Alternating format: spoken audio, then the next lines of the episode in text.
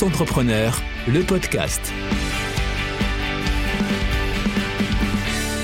Bonjour à tous, bienvenue sur Tous Entrepreneurs, le podcast et dans l'émission Le Jour Où. Je suis Camille Boulat, rédactrice en chef du média digital tousentrepreneurs.com et je suis ravie de vous retrouver. Pour ce nouveau numéro, j'ai le plaisir d'accueillir Justine Hutteau, cofondatrice de la marque de cosmétiques Respire, et elle revient pour nous sur ce qui l'a conduit à mener une campagne de crowdfunding et surtout sur la façon dont elle a appréhendé le succès de celle-ci. Bonjour Justine. Bonjour Camille. Merci d'avoir accepté d'être mon invitée aujourd'hui. Je suis ravie de vous retrouver pour ce format. Rapidement, pour vous présenter, Justine, vous avez créé Respire en 2017 après un petit souci de santé sans gravité, mais qui vous a fait comprendre l'importance d'utiliser des produits cosmétiques sains. C'est ainsi qu'est née l'idée d'un premier déodorant conçu sans ingrédients controversés. Vous vous associez à l'époque à Thomas Méheux pour vous lancer dans le grand bain de l'entrepreneuriat. Aujourd'hui, Respire, c'est une trentaine de produits commercialisés sur votre site internet, mais aussi dans des enseignes nationales comme Monoprix et Sephora. Et c'est plus de 6 millions d'unités vendues depuis le lancement du premier produit en 2019. Le succès est là, aujourd'hui, c'est indéniable, mais pour y parvenir, il a fallu passer par des étapes clés, et notamment par celle du crowdfunding pour financer votre première production. Alors voilà pour la carte d'identité. Je voulais vraiment échanger avec vous, Justine, pour concrètement comprendre à quel moment l'idée de la campagne de crowdfunding a émergé et surtout si c'était un passage obligé pour vous pour financer le projet à l'époque. Et déjà, merci pour cette super carte d'identité. En effet, ça retrace pas mal de choses de mon parcours. Donc Respire, c'est ça, on s'est lancé il y a 3 ans et demi. Donc comme vous le disiez, en 2019, on a vendu nos premiers produits. Et on s'est rencontrés avec Thomas fin 2017, début 2018. Et donc en fait, ce que vous disiez, lancement en 2017, donc c'est plutôt 2019 le lancement. Et le crowdfunding, on l'a lancé fin 2018. Alors, quand on s'est rencontré avec Tom, on avait cette idée ensemble de lancer cette marque de soins et d'hygiène qui soit naturelle, redonner confiance aux consommateurs dans ces produits, dans les produits qu'on utilise au quotidien, mais surtout prouver qu'en fait on peut utiliser des formules très naturelles, très clean, mais qui sont tout autant super efficaces, super agréables à utiliser. Et donc très rapidement avec Thomas, on s'est dit on va avoir un devoir d'éducation parce qu'aujourd'hui il y a énormément de consommateurs tester des produits qui sont naturels, mais finalement qui n'ont pas confiance en eux parce qu'ils les trouvent pas assez efficaces. Et donc, cette éducation, elle allait devoir passer par beaucoup de communication de notre part. Donc déjà, les réseaux sociaux allaient être pour nous un vrai tremplin, c'est-à-dire en tout cas un endroit où il faut vraiment qu'on s'exprime. Et puis, l'idée du crowdfunding nous est venue parce que déjà, le crowdfunding permet d'exprimer beaucoup de choses, d'éduquer les consommateurs via une plateforme qui a déjà des utilisateurs. Donc, il y a déjà, je crois que c'est 5 millions de personnes, voire plus. En tout cas, c'était 5 millions en 2018 de personnes qui vont régulièrement sur la plateforme Ulule pour aller voir. Donc, nous, c'était Ulule qu'on a utilisé pour aller voir les nouveaux projets en cours. Donc, nous, on se disait, ça va être un super relais média, en fait, via une communauté qu'on ne connaît pas. Et en plus, en se lançant dans les cosmétiques, on s'est rendu compte qu'il y a toute cette phase de développement de produits avec plein de tests formules, mais qu'une fois qu'on a trouvé notre formule finale, en fait, on se lance dans 6 mois minimum de tests réglementaires, de tests de stabilité, de compatibilité, enfin tous les tests qu'on est obligé de valider pour pouvoir mettre un produit cosmétique sur le marché. Et donc là, on était bien embêtés avec Thomas parce qu'on se dit « Ok, ça fait quand même 1 an qu'on bosse ». Que la formule pour nous, on l'a trouvée, mais en fait, on doit encore attendre 6 mois avant de vendre nos produits. Et du coup, on s'est dit, en fait, on va pas attendre 6 mois de plus, on va les prévendre via une campagne de crowdfunding. Et j'avais identifié, en questionnant pas mal de personnes qui avaient fait des crowdfunding, ce qu'apportait la campagne de financement participatif. Et en fait, elle apportait 3 choses. 1, déjà de créer de la notoriété autour de son projet, donc un peu ce que je disais autour de la communication, de pouvoir véhiculer des messages, créer de la notoriété autour de son projet. 2, de voir si ça intéresse les consommateurs. Est-ce qu'ils sont prêts à passer au panier et à acheter notre produit? Est-ce que le prix est juste? Est-ce que le message est bon? Donc ça, c'est un vrai premier test. Et troisièmement, dès qu'on a du cash qui rentre, ça permet aussi de financer la première production. Et c'est vrai que ça s'est avéré très très concluant puisque notre crowdfunding a été un énorme succès, un des plus gros succès d'Ulule, où on a levé 250 000 € en un mois, prévendu plus de 21 000 produits, enfin plus de 21 000 déodorants en l'occurrence, puisque c'était un produit unique. Et non, ça a été une vraie fierté, ce crowdfunding. Et pour rappel, quels étaient les objectifs initiaux de cette campagne en matière de chiffres ? Alors, au début, il faut savoir que dans un crowdfunding, on demande toujours de fixer un objectif. C'est hyper dur en vrai, parce que nous, en tant qu'entrepreneurs, se dire « Ok, c'est quoi mon objectif ?» Sachant qu'on a nos objectifs très ambitieux dans notre tête, mais on a aussi en tête que l'objectif qui est annoncé sur le crowdfunding, s'il n'est pas atteint, tout le monde est remboursé et en fait, le projet n'a pas lieu. Donc, justement, il faut avoir un objectif réaliste, atteignable et qui corresponde à vos besoins aussi. Exactement. Et alors, il y a une chose, déjà un petit trick qu'on a identifié en allant rencontrer les équipes d'Ulule, parce qu'ils sont très ouverts. Donc, si quelqu'un m'écoute et se lance dans un crowdfunding, n'hésitez pas à contacter, que ce soit Ulule, que ce soit Kiss-Bank-Bank, peu importe la plateforme par laquelle vous passez, contactez-les pour aller les rencontrer parce qu'ils sont de super conseils. Donc, nous, on a rencontré l'équipe d'Ulule. Ils m'ont séduit, donc je suis passée par eux. Et en fait, moi, au début, je pensais faire un crowdfunding avec un objectif financier. Je m'étais dit, toutes les campagnes que j'ai suivies qui ont marché, c'était des campagnes où on disait objectif 10 000 euros récoltés, 5 000 euros. Puis finalement, c'est des gens qui atteignaient 20, 50, voire un peu plus, des milliers d'euros. Et en fait, chez eux, ils m'ont dit, non mais attends, t'as un produit unique, c'est un déodorant. Donc en fait, tu pourrais mettre ton objectif, non pas en objectif financier, mais en objectif de nombre de produits vendus. Et il dit en fait, ça a beaucoup plus de poids parce que le consommateur, quand il arrive sur le crowdfunding et qu'il voit « Waouh, il y a déjà 10 000 déodorants précommandés », ça veut dire qu'il y a autant de personnes qui ont eu envie d'avoir ce déo, bah moi aussi je le veux. Versus, on arrive sur une campagne et on voit il y a déjà 100 000 euros qui ont été récoltés. Ok, en fait, dans la tête, on se dit « Bon, bah la marque, c'est bon, ils ont assez pour se lancer. Ils n'ont pas spécialement besoin de mon euro en plus. » Voilà. Donc ça, c'est déjà un premier... C'est une caution quelque part de parler en produits vendus. Exactement. Alors, en tout cas, je m'en suis rendu compte. Donc, nous, c'est ce qu'on a fait. Et j'avais quand même un gros doute quand j'ai accepté. Je me suis dit, bon, allez, je les suis parce que c'est quand même eux les experts et je pense qu'ils ont raison. On les a suivis et là, il a fallu fixer l'objectif. Et alors, je me souviens que ça tournait dans tous les sens dans la tête. En fait, j'avais hyper peur qu'on n'atteigne pas l'objectif. Et au début, moi, j'avais mis 1000 ou 2000 prévendus. Et puis, en fait, je me suis dit, mais si on ne l'atteint pas, ça va vraiment être le drame. Et donc, je me souviens que la veille au soir du lancement de la campagne, j'avais mis 500 et que le matin même, je me suis réveillée et j'ai paniqué. Je me suis dit, oh, et si en fait, j'arrive pas à en vendre, comment ça se passe ? Et du coup, j'ai descendu à 300. Et donc, en fait, bah, c'est juste que j'ai eu tout d'un coup une perte de confiance et j'avais peur de pas atteindre mon objectif. Mais ce que ça a fait, c'est que d'avoir un objectif qui est donc très réaliste, enfin peut-être pas réaliste, mais très pessimiste parce que clairement 21 000 déos versus 300 qui était l'objectif, ça n'a rien à voir. Mais ça a permis que cet objectif, on l'a défoncé en à peine quelques heures. Et ça crée du buzz. Ça crée du buzz parce que du coup, les gens se disent « Waouh, en fait, ils sont déjà à 100% de l'objectif en si peu de temps. Du coup, on va les aider à atteindre d'autres paliers. » Et donc, en fait, ça crée aussi du buzz autour de « Waouh, le projet marche quoi. » Mais du coup, vous avez largement dépassé les objectifs initiaux.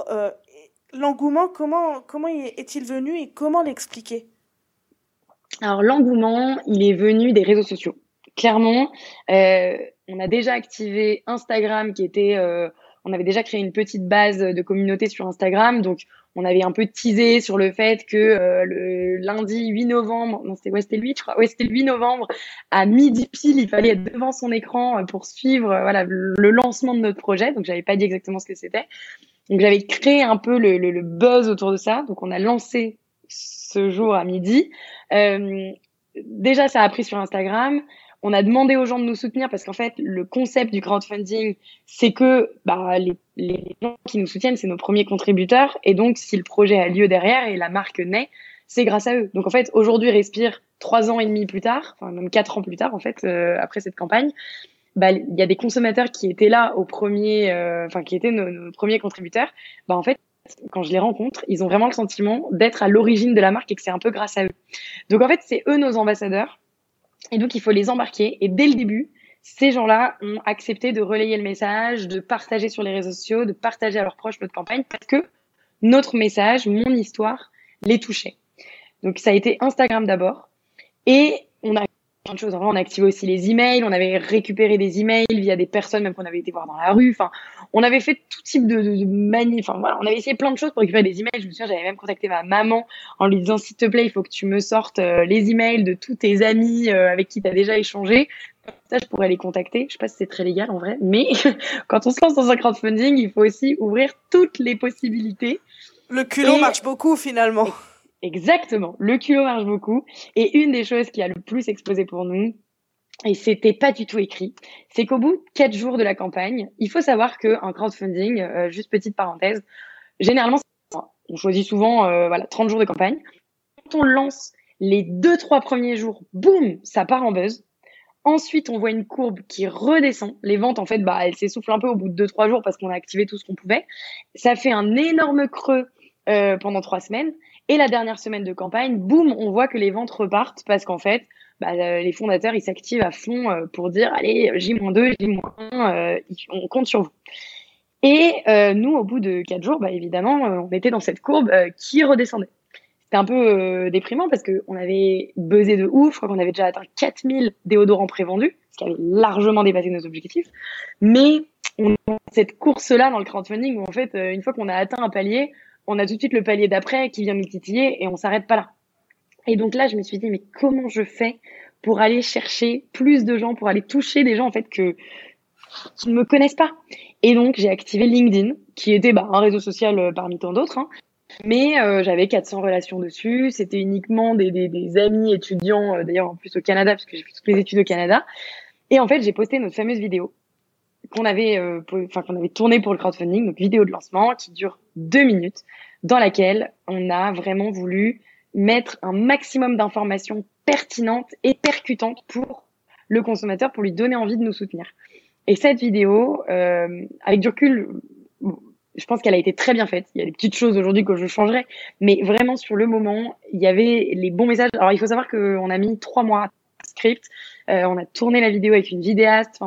C'était vraiment, on voulait cocher toutes les cases pour que cette vidéo fonctionne, que dans les 2 premières secondes de la vidéo, on arrive à catcher l'auditeur.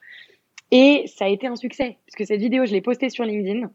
Et malgré le fait que je n'avais que 400 relations, cette vidéo a fait 1,5 million de vues juste sur LinkedIn. Donc 3 millions au total, si on prend tous les réseaux sociaux confondus. Et sur LinkedIn, c'est parce que les consommateurs, les gens qui utilisent LinkedIn sont majoritairement des gens qui regardent LinkedIn pour tous les messages professionnels qu'ils y trouvent et voilà, de l'actu professionnelle.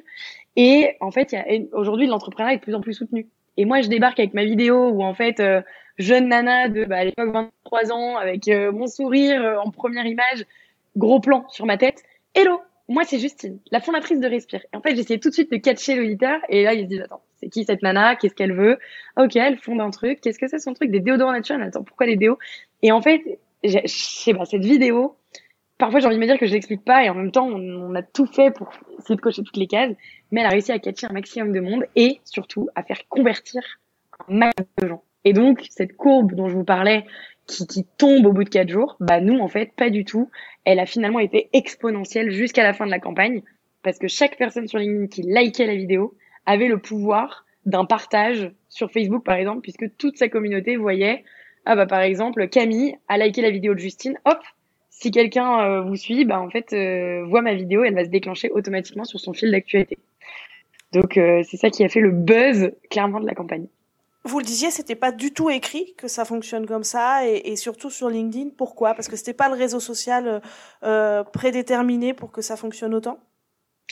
Parce que il y avait pas eu en fait de success story sur LinkedIn en France. Il y en avait pas eu.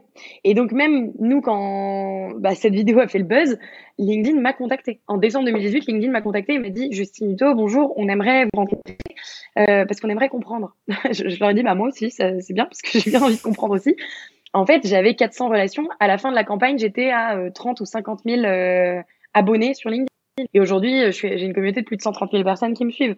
Donc en fait, j'ai réussi à créer une communauté sur LinkedIn en partant de cette vidéo. Et cette vidéo qui a fait le buzz et qui a tourné sur la toile, mais il y a des gens même qui l'ont vue, mais plusieurs fois pendant ce mois, ça ne s'arrêtait pas. Il y a même des gens qui m'écrivaient, qui me disaient « Justine, je sais pas qui vous êtes, mais j'en peux plus de vous voir sur mon fil d'actualité, vous avez l'air génial, mais je vous vois tous les jours. » Donc c'était hyper drôle en fait, plein de gens qui likaient, ça passait dans tous les cercles de connexion. Et en fait, je dis c'était pas écrit parce qu'en France, il n'y avait pas eu ça. Mais par contre, LinkedIn m'a expliqué qu'aux États-Unis, des success stories sur LinkedIn, il y en a énormément. Il y en a quasiment tous les jours. Et donc en fait, ça a juste répliqué un modèle qui se fait aux US, qui n'avait pas eu lieu en France. Et je suis hyper fière d'avoir un peu initié ça parce que après ça, après un peu le crowdfunding de Respire, on a vu et on voit toujours beaucoup de vidéos de fondateurs un peu avec les mêmes codes qui se lancent sur LinkedIn et je suis ravie quand je vois des vidéos qui percent. Bon après quand je vois une vidéo qui lance de l'huile d'olive et qui fait dupliquer, copier-coller de notre vidéo avec notre script, juste ils disent huile d'olive à la place de déodorant, c'est un peu dommage parce que du coup ça n'a pas son originalité mais en tout cas j'en vois de plus en plus et je suis hyper fière que ça a un peu lancé le mouvement sur LinkedIn en France. Justement, vous disiez qu'il y a beaucoup de gens qui vous ont vu sur leur fil d'actu et qu'au bout d'un moment, ils en avaient peut-être marre. Est-ce que la question s'est posée de se mettre trop en avant dès le départ ou pas du tout ? La question s'est posée parce qu'en fait, ça s'est fait hyper naturellement. En fait, en gros, quand j'ai lancé Respire, pour moi, c'était... Ouais, je suis quelqu'un, je pense, d'assez à l'aise... face caméra, quoique je le savais pas avant, hein, je l'ai découvert là en tournant la première vidéo de Respire. et en fait, ça a beaucoup aidé. Ça a beaucoup aidé. Naturellement, je me disais, j'ai pas envie de dessiner un petit bonhomme qui va parler de mes produits. J'ai envie que ce soit moi qui explique mon histoire, qui soit à l'aise de raconter pourquoi je lance ma boîte, quoi. Et peut-être que ça va toucher les personnes. Mais moi, c'est ça qui me manquait quand je consommais un produit, quand je regardais les marques, qui avaient autour de moi. Bah, je me disais, en fait, je ne sais jamais qui est derrière. Je sais pas qui s'adresse à moi, je sais pas pourquoi ils ont lancé ça. Et donc, beaucoup je sais pas, c'était assez naturel pour moi de lancer de manière très authentique et de raconter mon histoire. Alors, bien sûr, j'ai eu des moments de doute où je me suis dit, non, mais attends, c'est vrai que du coup, je suis hyper exposée. Et cette vidéo, quand elle a commencé à faire le buzz, bah ouais, je me suis fait arrêter dans la rue à Paris. Il y a des gens qui me disaient, ah, mais attends, c'est toi la meuf de LinkedIn? Ah, mais c'est toi la meuf de Respire? Et anecdote drôle, il y a un mec un jour qui me court après dans la rue qui me dit « Attends, c'est toi la fondatrice de Transpire ?» Presque. C'est pas Transpire, c'est Respire. Mais enfin, c'était... Voilà, au début, ça a pu me faire un peu peur. Et puis finalement, j'ai réalisé que ça avait énormément de points positifs. Et ça permettait sa marque, c'est important aussi. Ouais, de créer énormément de confiance et de proximité avec ma communauté. Après, bien sûr, j'ai dû me baquer un peu, moi, créer ma carapace parce que y a des gens qui ont pu me critiquer, envoyer des messages qui n'étaient pas très cool. Et donc, ça n'a pas été toujours hyper facile à vivre, mais c'est la vie quand on s'expose. Et du coup, je me suis fait aider, je me suis fait accompagner par un coach, juste après ce crowdfunding. D'ailleurs, ça a démarré un mois après, pour m'aider en fait à accepter tout ce buzz qui était arrivé d'un coup sans que je le cherche. Je me souviens quand on avait échangé il y a quelques semaines, vous m'aviez confié que la fin de la campagne, ça a été à la fois un vrai soulagement, mais un gros moment de stress pour vous. Pourquoi ? Parce que le succès était là et qu'il fallait maintenant répondre présente. En fait, c'était ça. C'est assez contradictoire parce que ce mois de novembre 2018, ça a été un mois dinguissime. Enfin, je suis passée de... Justine Hutteau qui bossait dans son petit coin à faire ses petits déodorants, donc avec Thomas mon associé on était collés du projet, à tout d'un coup boum 250 000 € dans les caisses et 20 000 personnes qui attendent en fait que je leur envoie le produit, des gens qui me reconnaissent dans la rue et en fait c'était tellement crescendo pendant tout ce mois de novembre où on voyait, mais c'est vraiment en fait chaque jour, il y avait quelque chose de nouveau. Il y avait de la presse qui se mettait à parler de nous. Il y a Laura Tenoudji, journaliste sur Télématin, qui a parlé de Respire à Télématin un matin fin novembre, alors que je n'étais pas du tout au courant. Donc en fait, tout d'un coup, je reçois des messages de partout pour me dire que je passe à la télé. Elle avait juste pris des photos de notre crowdfunding qui était en train de buzzer sur les réseaux.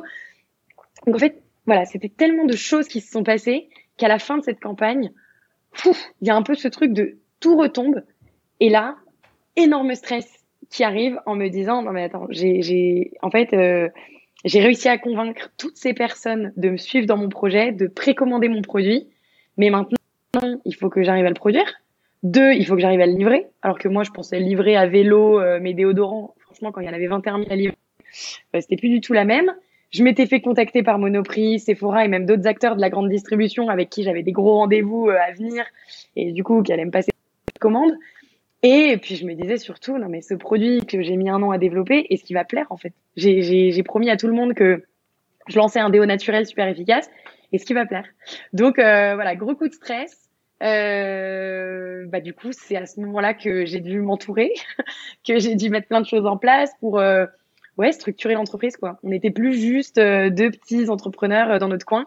On devenait vraiment une entreprise à part entière avec une vraie structure. J'ai recruté quelqu'un en opération, j'ai recruté quelqu'un en produit. J'ai levé un petit peu d'argent avec un fonds d'investissement un social.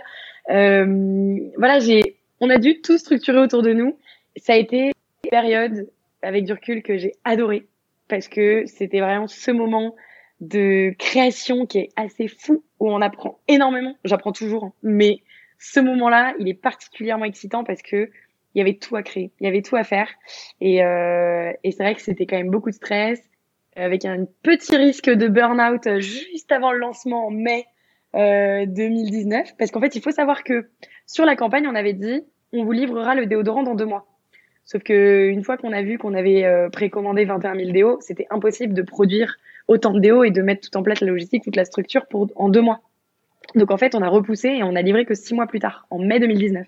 Donc il a fallu aussi réussir à garder cette bonne relation de communication avec cette communauté qui nous soutenait, et puis surtout, enfin, les faire attendre 6 mois pour juste un déodorant, quoi. C'est con, mais qui commande un déodorant en ligne pour l'attendre 6 mois, quoi. C'est assez contradictoire. Donc ça a été difficile, mais c'était vraiment hyper excitant comme moment. Comment vos proches et votre associé ont réagi au moment de la clôture de la campagne, le jour de la clôture de la campagne? Est-ce que tout le monde était content? Est-ce que ça a été un vrai soulagement? Voilà, quelles ont été les réactions à ce moment-là? Ah ouais, tout le monde était comme des dingues. Tout le monde était comme des dingues, que ce soit mes proches, que ce soit... Ouais, mes amis, je me souviens, on a fait péter le champagne, quoi. Parce qu'en fait, jusqu'à la dernière minute, c'était à minuit que ça s'arrêtait, cette campagne. En fait, jusqu'à la dernière minute, on pouvait encore aller chercher des commandes. Et je me souviens, c'est dans les dernières 24 heures qu'on a passé les 20 000. C'était à 19 000 et quelques. Donc, c'était devenu un objectif de passer ce palier des 20 000 déodorants en pré-vendus. Et quand on a passé vraiment même les 21 000, complètement dingue. Donc, ça a été champagne, clairement. Mais Thomas et moi, je me souviens qu'on était quand même tous les deux, on va pas trop fêter parce que maintenant, faut pas déconner, faut voir tout de suite la suite, tout de suite enchaîner et être capable de mettre en place tout ce dont on va avoir besoin pour livrer toutes ces personnes. Et du coup, on a beaucoup bossé dans notre coin, chacun avec Thomas, et c'est vrai que moi, j'ai eu ce petit moment de down où je me souviens, le week-end juste après la campagne, j'étais chez mes parents, en train de trinquer, et en fait j'ai fondu en larmes. Je me souviens que mes parents ils disaient attends, qu'est-ce qui se passe? Mais je pense que c'était juste une accumulation de stress, de fatigue, d'excitation, et tout d'un coup tout qui relâche. C'est assez normal, je pense, le corps humain, et donc il y avait plus rien qui tenait. Mais j'ai eu besoin de 2 nuits, je me souviens, très très très récupératrice, et après me remettre en mode machine, allez, je mets tout en place et ça va le faire. Et je fonctionne souvent comme ça, hein. Maintenant, j'ai appris à me connaître. Avril qui a suivi, avril 2019, 3 semaines avant la campagne, boum, je craque complet en ayant super peur du lancement 3 semaines après, du stress qui monte, plein de choses. Je me souviens que j'ai dû partir en week-end, 3 jours et couper complet juste pour être capable de bien récupérer et reprendre des forces pour le lancement.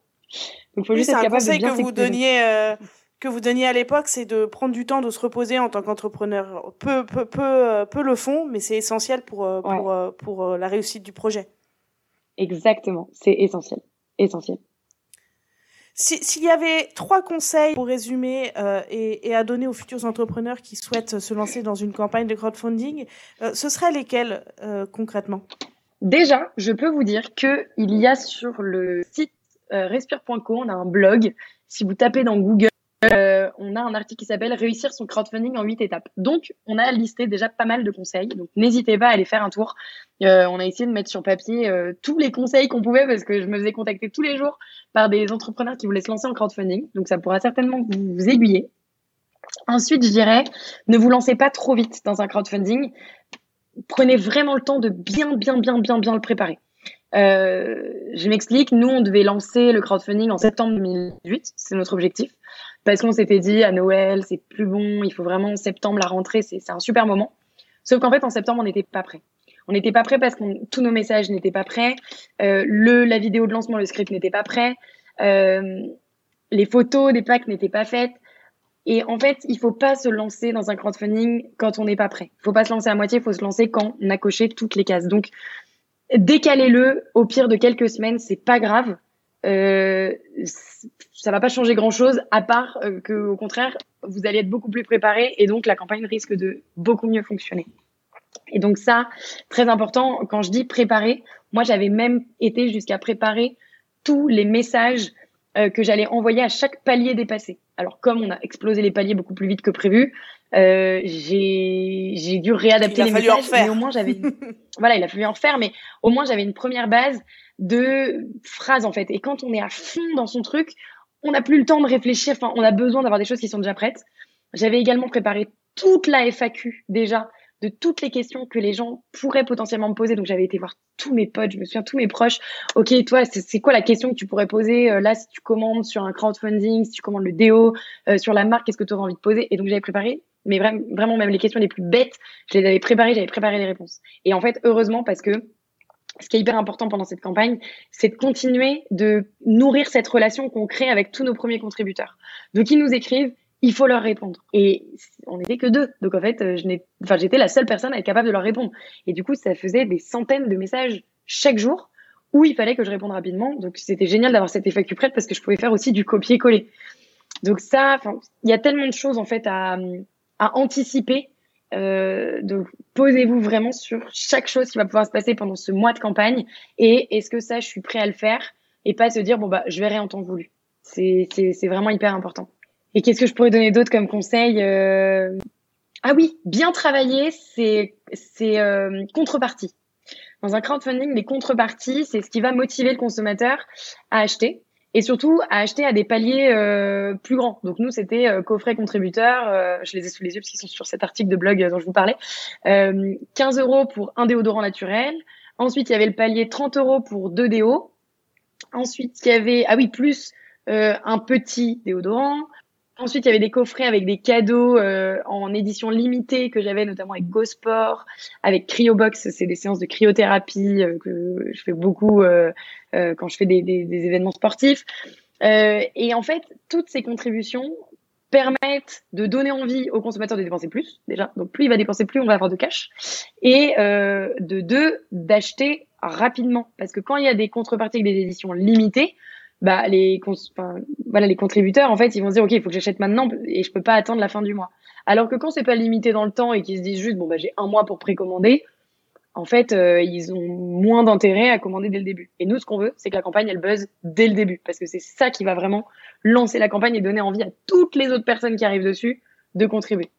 Donc bien travailler ses contreparties. Bien travailler sa communication, notamment sur Ulule, il y a un endroit où on met des news et un onglet où on met des news. En fait, c'est des news, du coup, dès qu'on en poste là en tant que marque, ça les envoie par mail à toutes les personnes qui ont déjà contribué. Donc, en fait, n'hésitez pas à partager des messages qui vont même donner envie aux gens qui ont déjà contribué d'aller relayer l'info autour d'eux pour trouver des nouveaux contributeurs. Enfin, voilà, c'est vraiment travailler toute sa com. Bien préparé, finalement, c'est le maître mot. On pourrait croire que c'est simple et que ça se lance sur un coup de tête, mais pas du tout. C'est une grosse préparation en amont. Exactement. Et j'ai une autre chose en tête aussi, c'était cette histoire des 3 cercles. Moi, je m'étais posée et je m'étais dit dans quel ordre je veux faire grandir mon crowdfunding. Déjà, je veux que mon cercle 1, donc tous les gens que je connais, tous mes proches, contribuent à ce crowdfunding, donc il va falloir que je les embarque. Donc ça se passe pas le jour 1 du lancement, mais ça se passe dans les semaines avant, en amont, de bien parler autour de nous, en fait, à tous les gens qu'on peut de ce crowdfunding, de s'assurer que eux seront au rendez-vous dès le lancement. Ça, c'est le cercle 1. Une fois que j'ai poncé mon cercle 1, comment je passe à mon cercle 2, c'est-à-dire tous mes amis d'amis. Donc en fait, mobiliser encore ce cercle 1 pour que eux aillent chercher leur réseau. Et donc ça, c'est très, très, très important de les embarquer avec vous pour s'assurer que les amis d'amis rentrent dans les contributeurs. Et une fois qu'on a poncé ce cercle 1 qui a travaillé le cercle 2, et ben on passe au cercle 3. Et le cercle 3, c'est très compliqué, c'est tous les gens qui n'auraient jamais entendu parler de nous via notre réseau. Donc en fait, ça peut être les gens qu'on va tracter dans la rue, ça peut être aller donner des flyers dans la rue, ça peut être via les réseaux sociaux. Donc nous, une fois que ça a fait complètement le buzz, la vidéo 1,5 million de vues, clairement, c'était plus uniquement des amis d'amis, ça avait dépassé complètement ce secteur-là. Et donc c'est toujours se donner cet objectif de rentrer dans les autres cercles pour aller embarquer un maximum de personnes. Mais ne commencez pas par essayer de cibler le 3 et de cibler que des gens que vous ne connaissez pas. Il faut d'abord vraiment bien travailler son cercle 1. Donc le faire step by step. Merci beaucoup, Justine, d'avoir été avec nous pour ce podcast. Très clair, très, très clair. Merci beaucoup pour ce retour d'expérience. C'est vraiment super. Je vous retrouve très bientôt pour une nouvelle émission avec un autre entrepreneur qui reviendra sur une autre étape clé de son parcours. En attendant, vous pouvez nous retrouver sur tousentrepreneurs.com pour davantage de témoignages et de conseils. À bientôt. Tous Entrepreneurs, le podcast.